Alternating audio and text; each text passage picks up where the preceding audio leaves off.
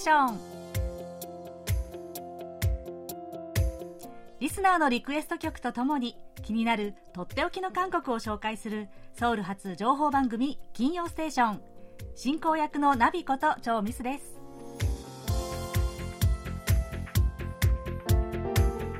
リスナーの皆さんこんにちは。アニョンセヨ、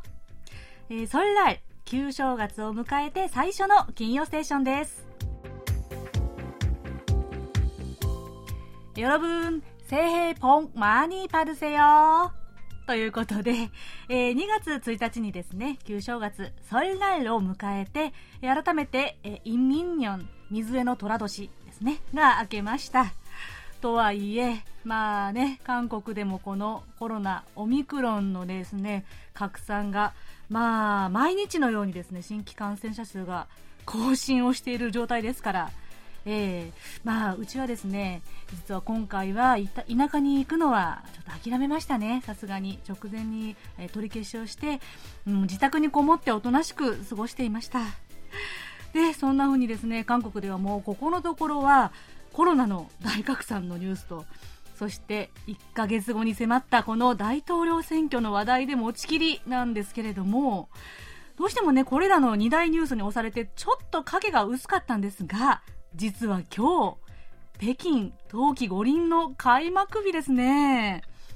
まあ、ただ、ね、韓国では、この北京五輪、あんまりね、盛り上がってないような 気が、うん、個人的にはしてるんです。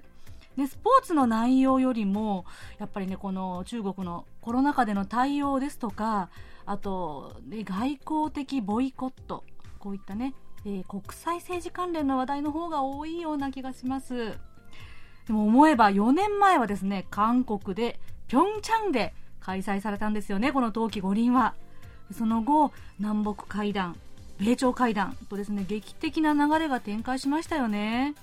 でもなんだかそんなことがあったなんてはるか昔の気がしますね。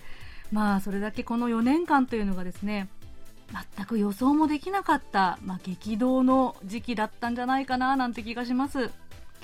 ま、そんな風にね、時代の節目に記憶される五輪ですけれども、選手の方々にとっては、もうね、ただひたすらこの日を、この瞬間に向けて努力してきたわけですよね。もう晴れ舞台です。ですから、まあ、いろんな逆境の中ではありますが、全力で頑張ってほしいなと思います。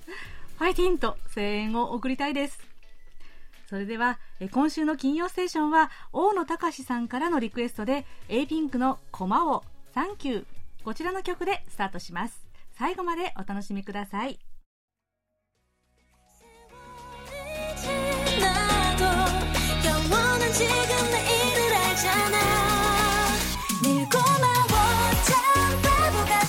お送りした曲は A ピンクが去年4月にファンソングとして発表した曲で「コマをサンキューでした。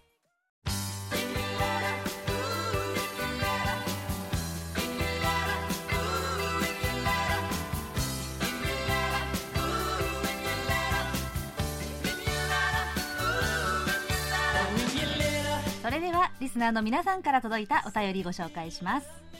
えー、まずは先ほどリクエスト曲をご紹介した埼玉県の大野隆さんからです。城西国際大学の中川正臣ゼミの学生が韓国絵本の読み聞かせを実施。宮城学院女子大学と、えー、提携して、えー、オンラインで50名の子供が視聴したとのことです。1月17日の千葉テレビのニュースでも紹介されていました。ナビさんおすすめの韓国語の絵本は何ですか？というお便りでした。はい、大野さんありがとうございます。えー、記事の内容もですね、添えてくださったんですが、えー、2つのこの大学がですね、連携をして、韓国語を専攻する学生さんたちと、日本語教育を専攻する生徒さんたち、学生さんたちがですね、韓国語の絵本を翻訳して読み聞かせ会を行ったとのことです。そしてなんと、日本語と韓国語だけじゃなくて、ベトナム語のもですね、行ったそうなんですね。できっとこう日本と韓国でオンラインで参加した子どもたちを対象にしたとのことだったのできっとベトナム出身の子どもたちも結構いたんでしょうね。いやー、本当に素敵な取り組みですね。本当にね、この絵本を通じての交流というのはですね、とっても意味が大きいと思うんです。特に言葉を超えての、あの多言語、違う言語を使っての交流というのはですね、うん、本当に大野さん、とても素敵なニュースをご紹介ありがとうございました。えー、ところで私のおすすめの絵本ですが、えーえー、ソウル暮らしの音でですね、えー、紹介している絵本はですね、全部私のおすすめの絵本です。はい。今後もですね、えー、隔月くらいでかな、えー、この絵本の紹介していきますので、ぜひチェックしてみてくださいね。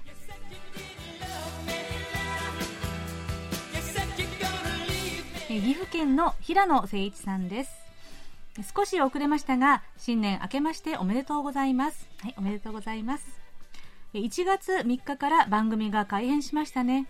今回火曜日のラジオ図書館が復活したのは嬉しかったんですがその代わり韓国の昔話が終了したのは寂しいです。番組の感想では尾形先生のコーナーで私の質問にお答えいただきありがとうございました。日本同様に韓国でも交通規制の罰則が厳しくなっている印象を持ちました。内容は大半が飲酒運転と感じましたが昨年の検挙数が増加したのはコロナの影響があったとのこと。人の名前から取って法律ができるのは日本ではあるのかなと思ったりもしました。コーナーの最初に張さんと尾形先生がペーパードライバーと言っていましたが私も同じくペーパードライバーです。昨年の年末に消防団の夜景で久しぶりに30分間運転しました。とのことです。はい平野さんありがとうございます。でそうですね、えー、番組の改編については私も韓国の昔話とっても好きだったのでねなんかいつか復活してほしいななんて思ってます。で、えー、1月7日放送のですねとっておき韓国ノートで平野さんのご質問こちらは韓国の自動車運転の罰則について尾形先生がお話ししてくださいましたね。で平野さん免許の更新に行かれたとのことでしたがね実はなんと私も今年が日本の運転免許の更新の年だったんです。というのがつい最近判明しましてあちゃーと思ってます。でも更新のためにね、また日本に あの大変な思いをして帰るわけにもいかないですし、いやどうしよう。もうこのままだったら、まあ、うどうせなら韓国で一から講習を受けて、ちゃんと免許を取った方がいいのかななんて、う、ちょっと悩んでるんですよね。えー、平野さんもペーパードライバーとのことですが、今回久しぶりに運転されたそうですね。これを機に、時々ちょこっとドライブもいいんじゃないかなと思います。ラジオネームポンタイピスさんからです。ナビさん、ひまわりさん、こんにちは。こんにちは。川柳をお送りします。よろしくお願いします。とのことです。맹눈보라마냥무심하게눈을치워모후부기ただ無心で雪をかく先日の夜に雪かきをした時の句です 終わった後の温かいコーヒーを飲みながら聞く金曜ステーションは格別でした。とのことです。はい。ポンタイビスさん今年も日韓川柳楽しみにしてます。はい。この猛吹雪の中でいやすごいですね。猛吹雪の中で無心に雪かきをされる姿。うんなんか想像しちゃいますね。本当に寒かったでしょうね。でも、コーヒーと一緒にね、こうして、金曜ステーションでこう、体を温めていただけたなら幸いです。でも本当にあちこちで大雪のニュースを聞きますね、今年は。ソウルでも、このソルライにですね、雪が降ったんです。で真っ白な新年を迎えました。まあもちろん、雪かきするほどではありませんでしたけどね。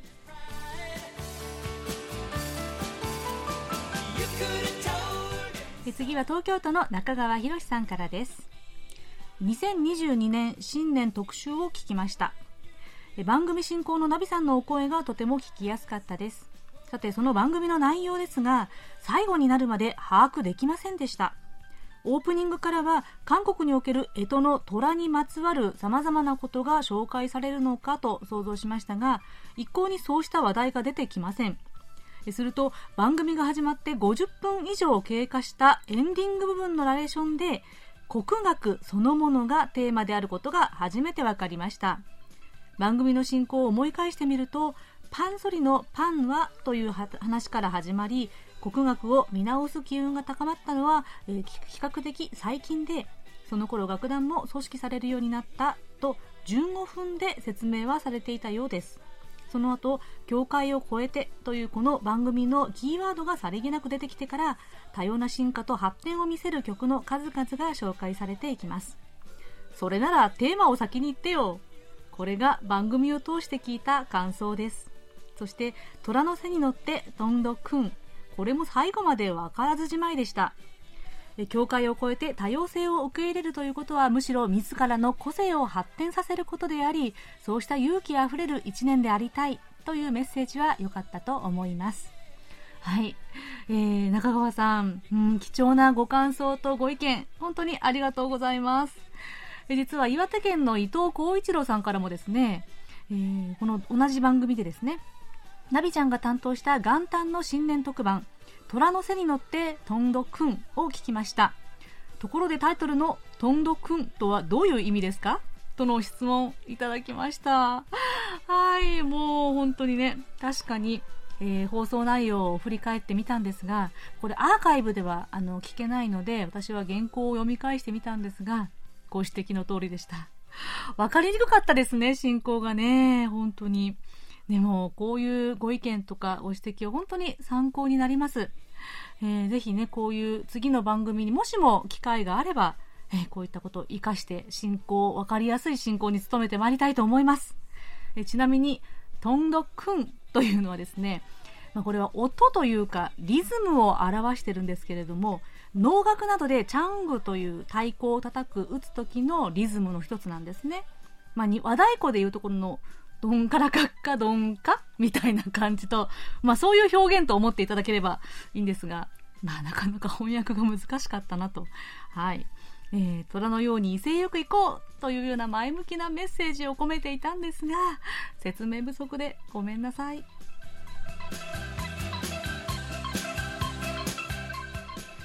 それでは、こちらのコーナー行きましょう。空耳ハングルえ韓国語のフレーズや韓国の歌の歌詞が日本語に聞こえるという空耳ハングル空耳ミュージックのコーナーです。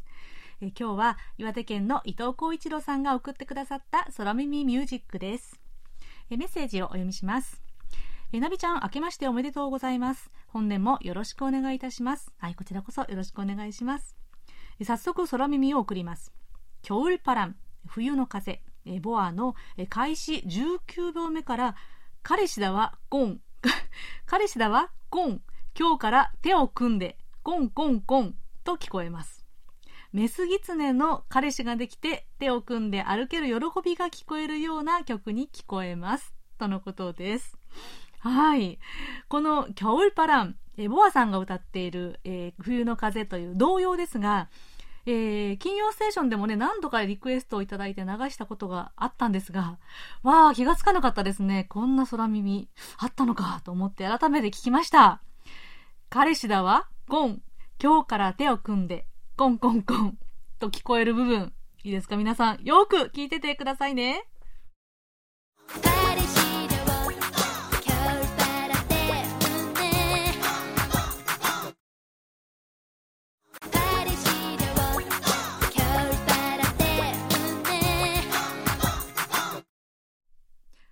はい。いやー、これはびっくりでしたね。聞こえますね。彼氏だわ、コン。今日から手を組んで、とね。これね、ボアさんの可愛い発音だからこそ、この空耳が聞こえるんですね。でこの、まあ、以前同様のコーナーでもですね、紹介したことがあります、キョウルパラン、冬の風。こちらは2001年にリリースされた、えー、ウィンターバケーションイン SM タウン .com のアルバムに収録されているボアボアバージョンのですね曲なんですけれども、えー、空耳の部分空耳が聞こえた部分はですね、えー、パリ資料コン겨울바람때문에コンコンコンと言ってるんです、えー、意味は足が冷たいよ冬風のせいでという部分なんですが まあ、コンというのはですね、なんていうのかな、この凍った状態のコンコンおろったとかですね、凍ってる状態のことを言うんですけれども、まあ、冷たいというのを表現して可愛くね、子供がコンとこうリズミカルに言ってる部分なんです。でも、それにしてもこのパリシ料が彼氏だわって聞こえますね。今日바람때문에 今日から手を組んで、おー、なんかこの口の動きが似てますね。うん。これが、メスキツネが彼氏ができて手を組んで歩けて嬉しいな。コンって、かわいいですね。はい。じゃあこの部分、もう一度聞いてみましょう。。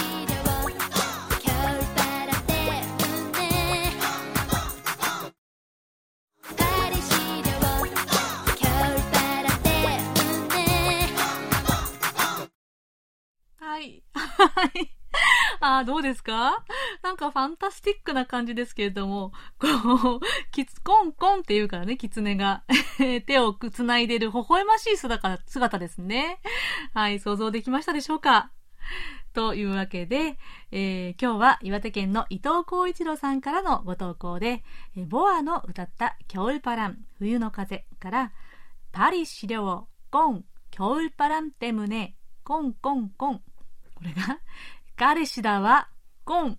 今日から手を組んで、コンコンコンに聞こえる。という空耳ミュージックでした。ありがとうございました。え伊藤さんにはささやかなプレゼントと私のサイン入りベリカードをお送りします。皆さん今年も引き続き楽しい空耳を見つけたらぜひお送りくださいね。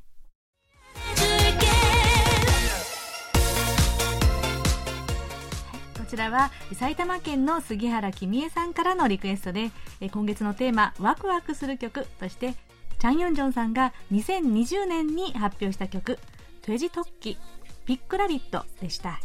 この曲チャン・ユンジョンさんが幼い娘のために作った曲とのことなんです。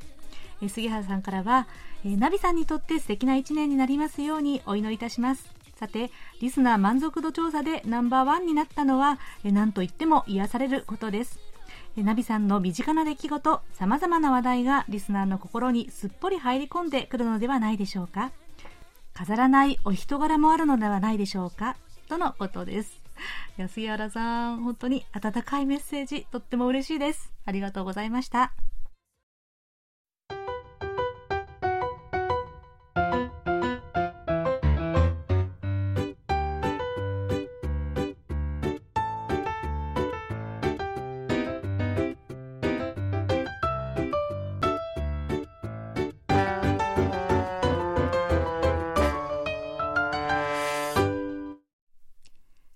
暮らしの音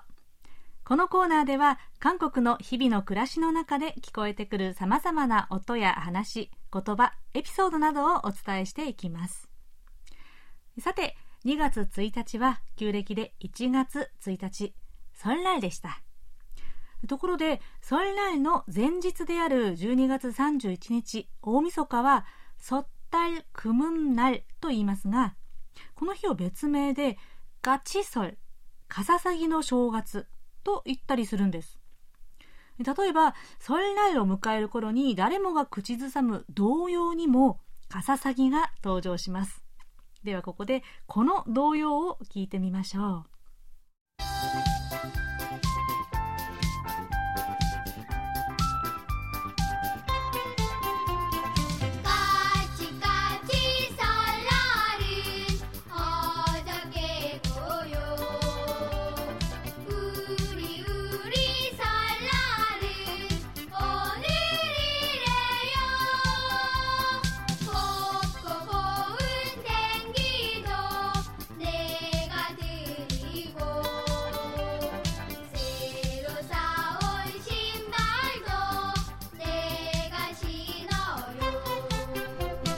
こちらは、ソエルナイという題の童謡でした。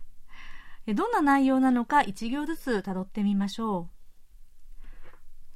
カチカチソルナルン、おじょけごよ。カササギ、カササギのお正月は昨日でね。うりうりソルナルン、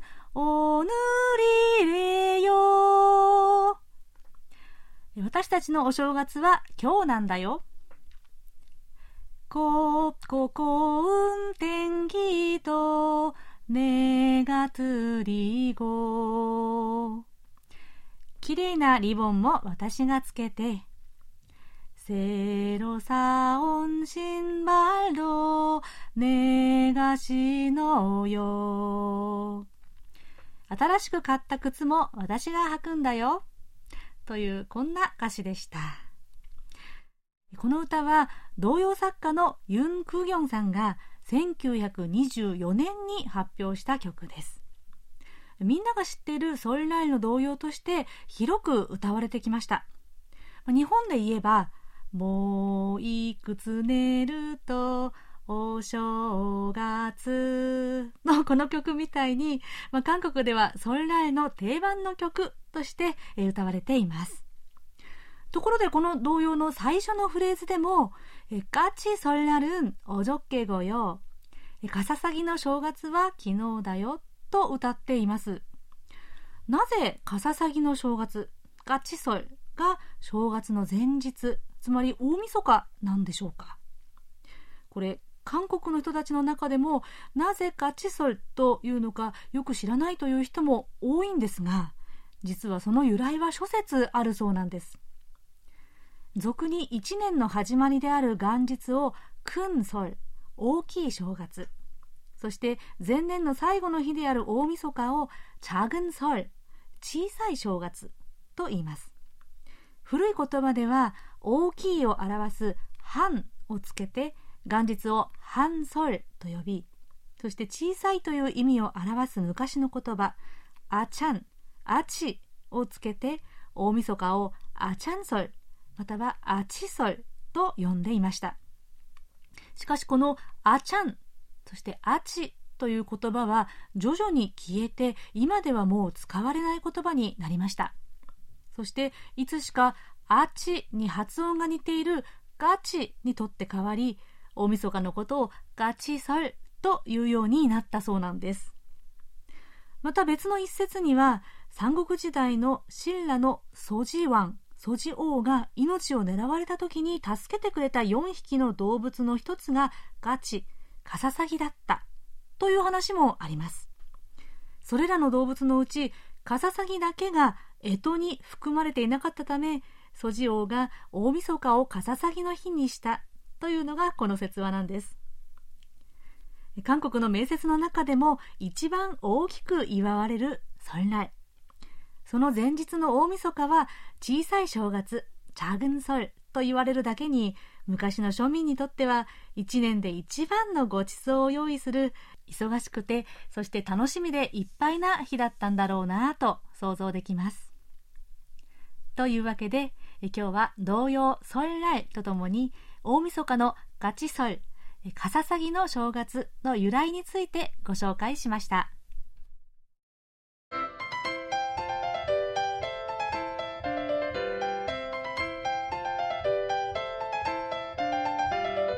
とっておき韓国ノート今さら聞けない韓国入門。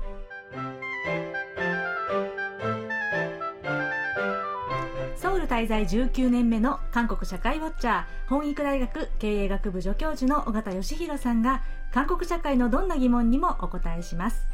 はい尾形先生今月もよろしくお願いします、ね、よろしくお願いします。はい、はい、最初のお便り2月最初の回のお便りです、えー、ナム天道人さんからです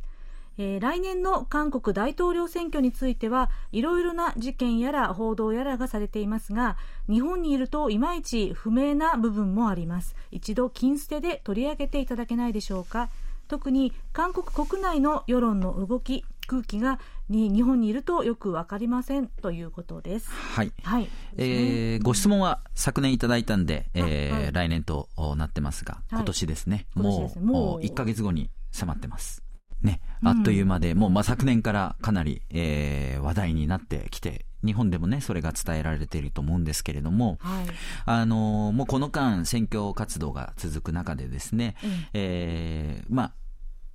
あの、二大政党の、うん、それぞれ候補が決まって、うん、えー、一騎打ちというような構図にはなっています。はい、えー、イ・ジェミョン、えー、与党のね、えー、共に民主党、ね、えー、そして、えー、野党第一党国民の力からユン・ソギョルさんと。ということになるんですけれども、うん、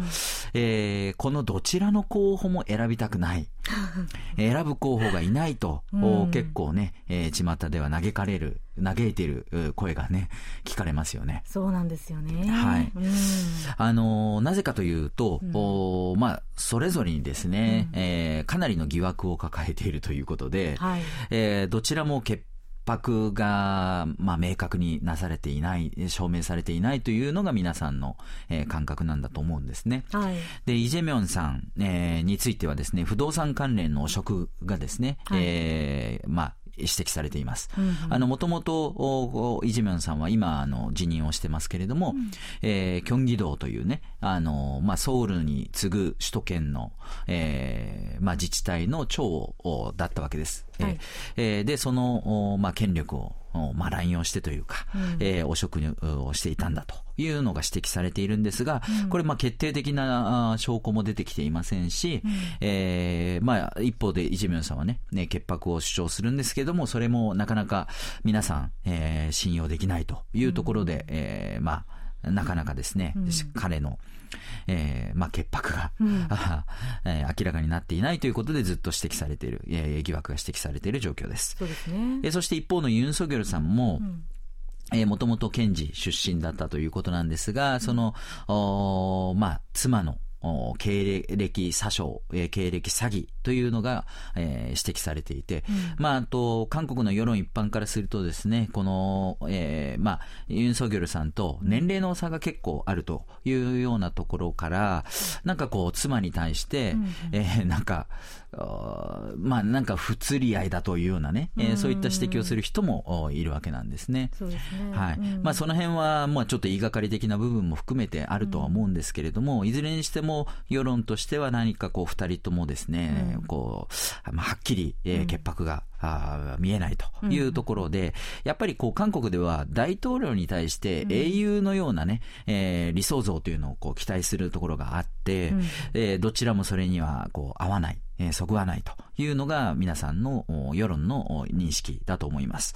で、特にイ・ジェミョンさんなんかはですね、あの、かつての過去のね、えー、言動が非常に問題視されていたりしていて、えー、まあ自分に対してこう、まあ、えー、歯向かってくる人に対する暴暴言とかがですね、うん、えー、記録が残ってしまっていたりとか、うん、あとは弁護士の出身なので、弁護士としてですね、えー、性暴力加害者の弁護をしていて、うん、まあそれも親戚だったということで、その、えー、弁護をした経歴というのが、まあ、えー、まあ本人の力でですね、えー、弁護活動自体は勝ったんですけれども、うん、えー、まあその、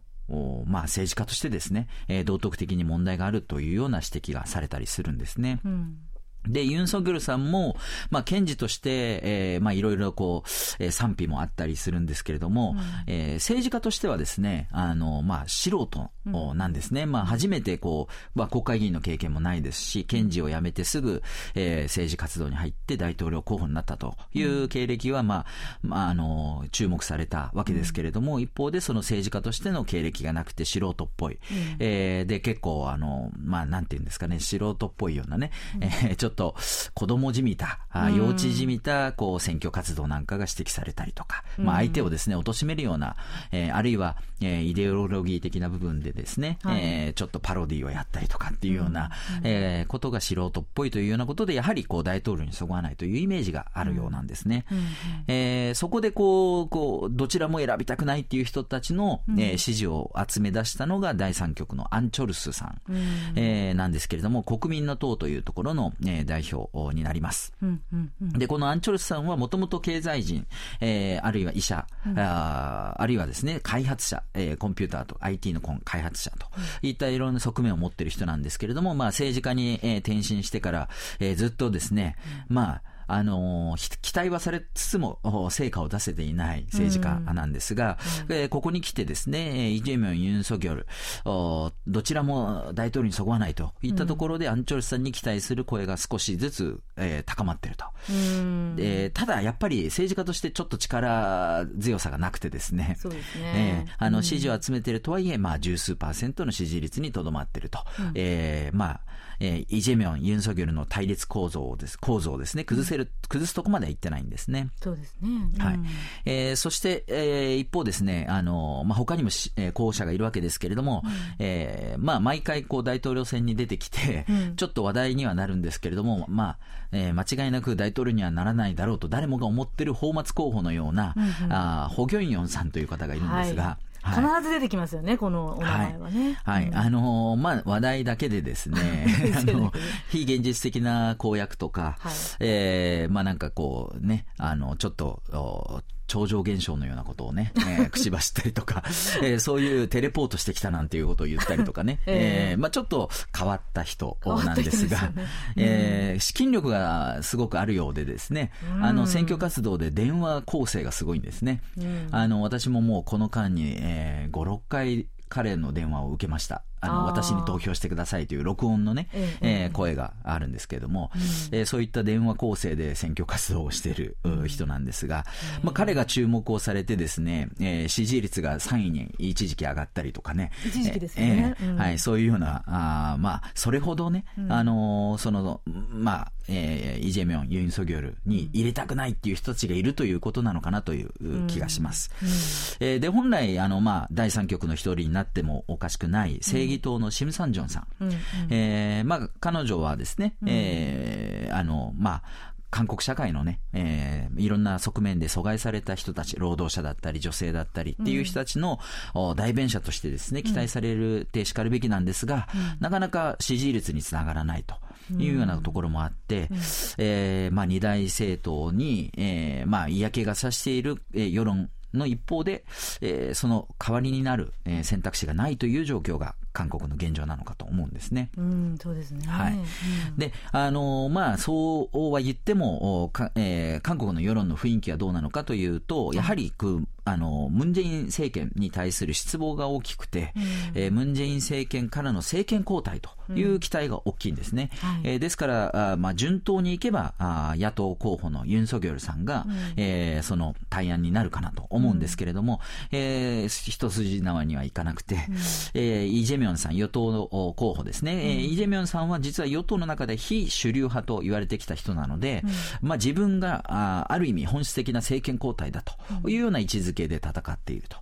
えいう状況です。で、あの、ムンジェイン政権というのがそもそも、その前のパククネ政権の、えー、国政労団事件、ね、うん、ということで、キャンドル革命、うん、えー、ということでね、あの、キャンドルデモの結果生まれた政権ですけれども、うん、えー、その後をですね、期待されて、石兵生産、うん、えー、といって、まあ、積もり積もった、その、既得権益を、まあ、打ち壊していくというようなことが期待されたわけです。で、まあ、本人もですね、国らしい国を作っていくというようなことで、まあ、常識の通じる、えー、庶民の感覚をですね、うん、えー、まあ、体現してくれる大統領として期待されたんですが、結局、うん、えー、民主党政権、えー、与党の中でですね、うん、えー、やはり既得権益というものがあったというのが指摘されて、うん、えー、ネロナンブルなんていう言葉が出てきましたよね。ネガハミャヌ、えロマンス、私がやればロマンスなんだけれども、うん、えー、ナミハミャン、えー、プルリュン、えー、人が、他人がね、やると不倫だというふうに、まあ人のことは厳しく批判する割に自分たちのことはね、うん、えー、いいように解釈してしまうというような、あ批判が与党に、えー、そしてムン・ジェイン、えー、政権にですね、うん、なされて、えー、まあ世論はですね、裏切られたような思いがあるんですね。はい。えー、まあそういったこと、さらには、キャンドル革命後のですね、うん、えー、韓国社会の、まあ世代間の格差だとか、うん、えー、男女間の格差だとか、そういったものがですね、うん、えー、解消される方向よりもむしろ対立が強調されて激化するような状況に、えー、陥ってしまっていると、うん、えー、かつては左右イデオロギー対立というのがひどくて、うん、まあ、それに対する嫌気が、ああってですね、あったわけですけれども、それが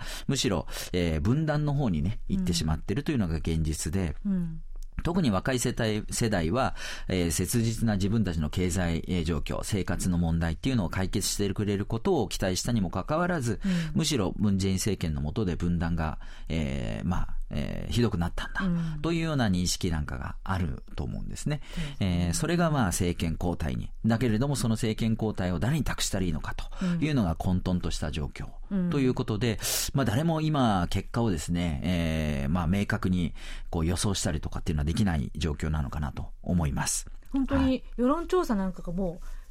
その調査会社ごとにも違うし、週ごとにも変わったりしますもんね。ね。はい、うん、まああのー、今までの流れでは最初やっぱり、えー、ユン・ソギョル野党候補にね期待するところがあったんですけれども、どうもこの人もおかしいぞというような雰囲気が出てきて、うん、またイ・ジミョンさんが持ち盛り返してきてと、うん、でまあ今後1か月を切っていく中で徐々にやっぱり本当に現実的にどの大どの人が大統領になったらいいのかっていうことを国民が少しずつ考えていく、えー、時期になっていくのかなと思うんですが、うん、えー、そうするとやっぱりこう今まで通りのね、うん、えー、左右イデオロギー対立的な、うん、自分がもともと基盤としていた価値観の方に投票していくとかっていうことがもしかしたらあるのかなという、うん、えー、気もしますし、あるいは本当にもうえー、現状を打破してほしいということで、うん、えー、まあ、新しいと自分が思う価値観の候補に、えー、投票するということになっていくかもしれないしという状況にあると思うんですが、まあ、私個人的にはですね、はい、あまりこう大統領個人に期待しすぎるのもどうかなと思うんですね、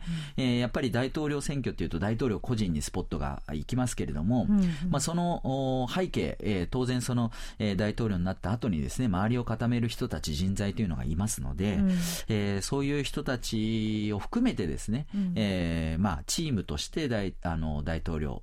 大統領府が、うん、えー、政治をやっていくというふうな期待の仕方をしないといけないし、うん、そういった形で国民世論も、えー、まあ、いろいろ問題提起とか、うん、えー、サポートをしていくべきなんじゃないのかなと、個々人のね、リーダーシップだけに期待しすぎると、うん、えー、まあ、パックネ政権の時にあったようなね、うん、えー、まあ、スキャンダルに、えー、なりかねないんじゃないかなという気はするんですね。えー、ですから、あんまりこう、イ・ジェミョン、ユン・ソギョルというね、えー、個人のスキャンダルとか、個人の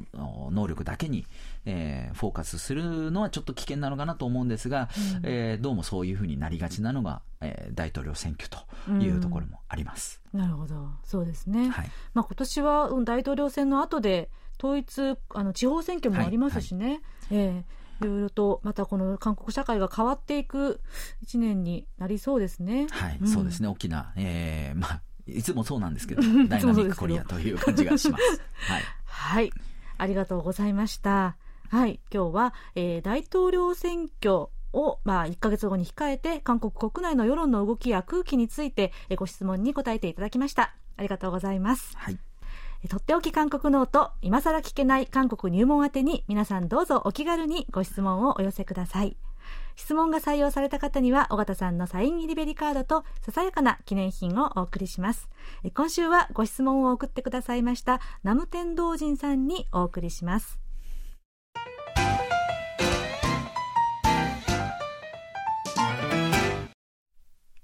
今週はおすすめクッキングのご紹介です。今日はソンライにちなんで様々な正月料理の中から一つをご紹介します。この名節に欠かせない料理のジョンというのは、魚や牛肉に一つずつ卵をまぶして油で平たく焼いたものなんですけれども、その中でも彩りが綺麗で華やかな5色のゴチジョンを作ってみましょ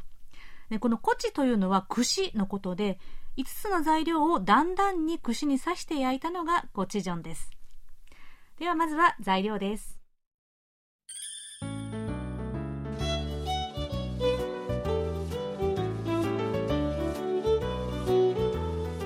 えー、カニカマ1パック、えー、ハム、えー、できればブロックハムで 100g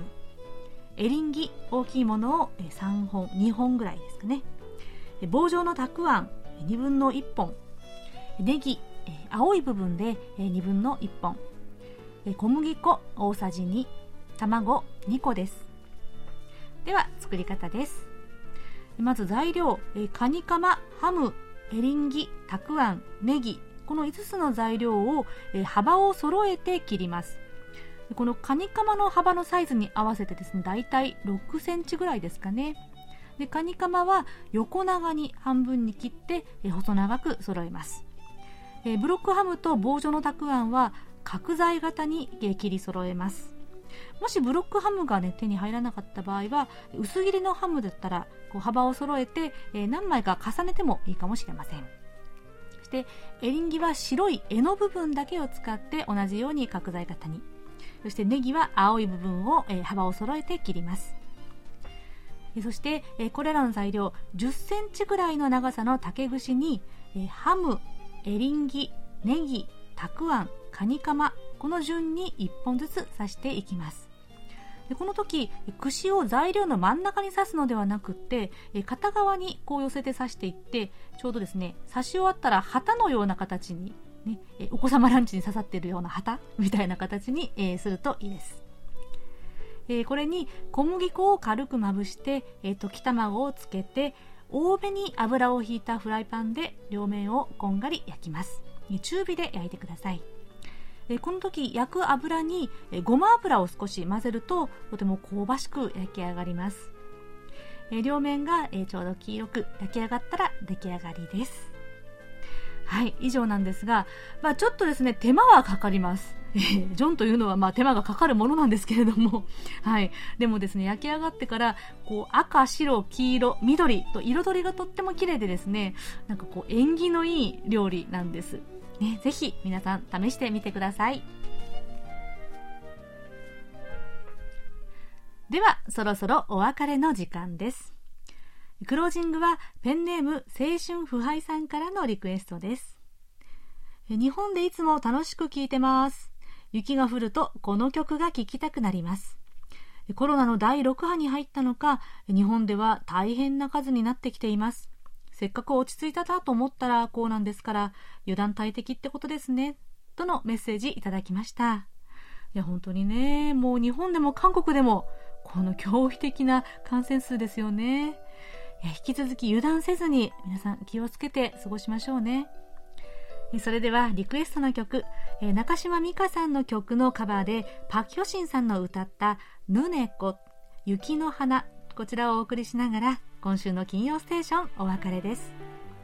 お相手はナビこと超ミスでしたそれではまた来週金曜にお会いしましょう안녕히계세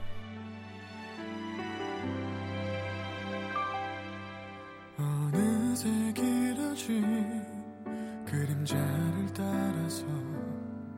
따끔이진 어둠 속을 그대와 걷고 있네요. 손을 마주 잡고